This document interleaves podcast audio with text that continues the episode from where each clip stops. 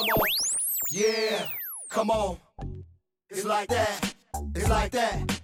Hello and welcome to my young, loyal listeners of Teen Bible Study Talk in 10 Minutes. So, what do you know? Word on the go. This podcast is brought to you by and produced by Real Time with the Bennetts, where real talk happens all the time. I'm your host, Minister Bennett, of today's episode, and my co host is the lovely Sister Bennett. In this week's episode, we will be beginning a new series dealing with messy relationships. We will be talking about love according to God's Word. Yeah. That's right. Come on. Come on. Come on. What does the Bible say about love? Love is an intense feeling of deep affection. 1 Corinthians 13 4 and 5 tells us, Love is patient, love is kind.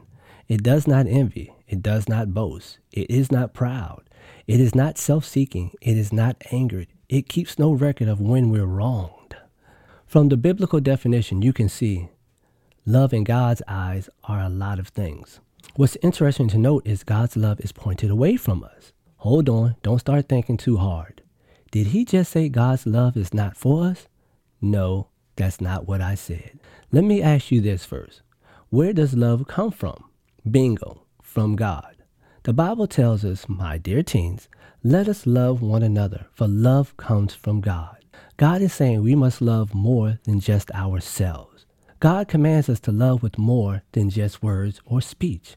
I'm pretty sure at some point in your life you've heard or used these phrases. Actions speak louder than words.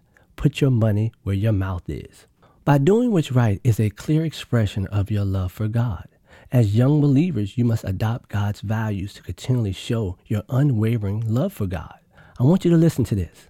When we ignore God's attempts at getting our attention to do something God wants us to do for someone else who needs to see or feel the love of God through us, we are disobediently and selfishly mapping our own course that leads to our personal satisfaction and happiness.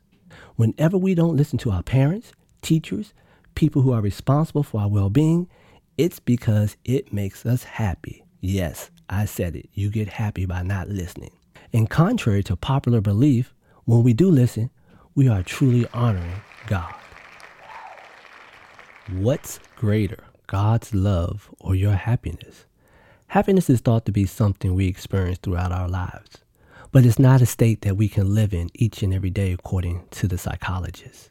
A very different contrast to God's claim about his love, where he says nothing can separate us from the love of God. What are these things that, that try to uh, separate us from God? And God refutes that they don't. Death, the grave won't be able to hold you because Jesus was resurrected and so will you be one day. Life, the things that you go through in life cannot stop you or separate you from the love of God. The powers, these are the things that may have temporary stronghold over you. Those bad things, those habits, those bad people. Things present, the things that you are currently going through in your life, whether school, teachers, bullies, your peers, things in your future, the things that are yet to come in your young life that you don't that you're not aware of, that you may be impacted by. But none of these things can separate you from the love of God. See, these things may sound weird and foreign to you now as young teens, but I encourage you to read Romans 8, 38 and 39 in its entirety. I didn't ask you, my young loyal listeners, what do you prefer? your happiness, or God's love. I believe from the perspective of the older generation, we suspect that by your actions that your happiness is more important than anything else in this world. The reason this appears to be true is this. Many teens will tell you it's all about them. Teens like yourself evaluate or measure their popularity, success, and failure on the value of their happiness. When a person seeks happiness, they are seeking something to satisfy and gratify something on the inside which only serves them. Don't fool yourselves into thinking your happiness can bring happiness in others. So, what is greater? John 13, 15 and 13 tells us, There is no greater love than to lay down one's life for his friends. No, no, and no. God is not asking any of you to be Jesus Christ or a modern day martyr. He's asking you simply to consider the happiness of others above your self serving happiness. He goes on to say, You are my family, his friend, if you do what I command you. That's Jesus talking. What command was that? Bingo again. that you love one another with the love of Christ as he loved you. Watch this, I got you covered. Psalm 37 and 4. Delight yourself in the Lord, and he shall give you the desires of your heart. Translation Love God sincerely. This is not a game, and he will give you the happiness you seek as long as it glorifies him. We've talked about the biblical meaning of love. We've talked about what's greater, your happiness or God's love. And now we're going to talk about returning back to your first love.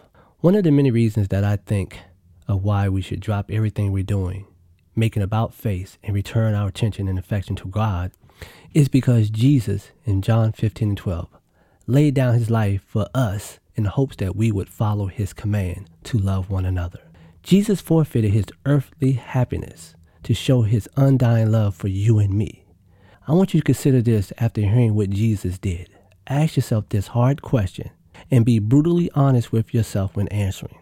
How strong is your relationship with your parents, with your siblings, with your extended families, with your friends, and for my married listeners, with your spouse? If any of these relationships need some work, what would you be willing to pay for better relationships?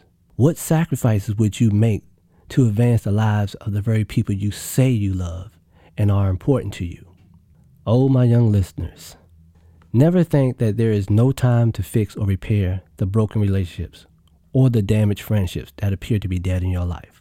With God on your side, there is no situation when you truly love God and through the love of God that you can't that can't be revived.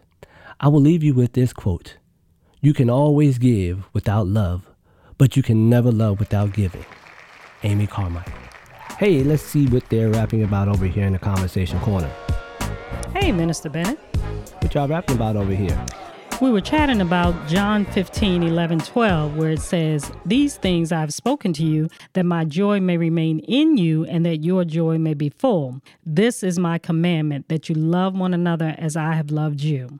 So the question popped up How do I love like Jesus? On the real, people are hard to love. Yes, it is true. Some people make it hard to love them unconditionally.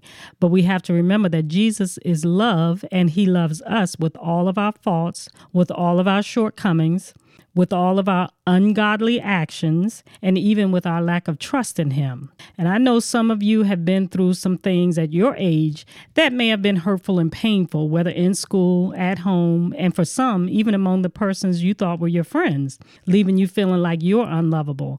That devil is a liar. Remember, you are fearfully and wonderfully made, and you are loved. Now, to the to love others unconditionally, we have to love without conditions, meaning you can't say, I'll love you if, I'll love you when, I'll love you but first. No, you're not loving unconditionally if there are ifs, whens, and buts to your love. What if Jesus did that to us? Because face it, on the real, some of us are hard to love, and we don't make it easy for others to love us. Young folk, you have to look beyond yourselves and look to Jesus to give you the joy that you need to love others unconditionally. You must have the joy of the Lord.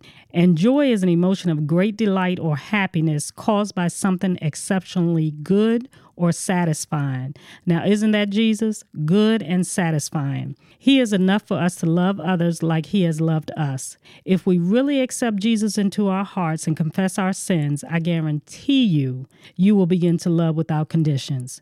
We all have faults, but we are all lovable. Trust God. Wow, that's awesome. As always, I have nothing to add, nothing to say. We're going to end this podcast with the famous words just spoken by Sister Bennett.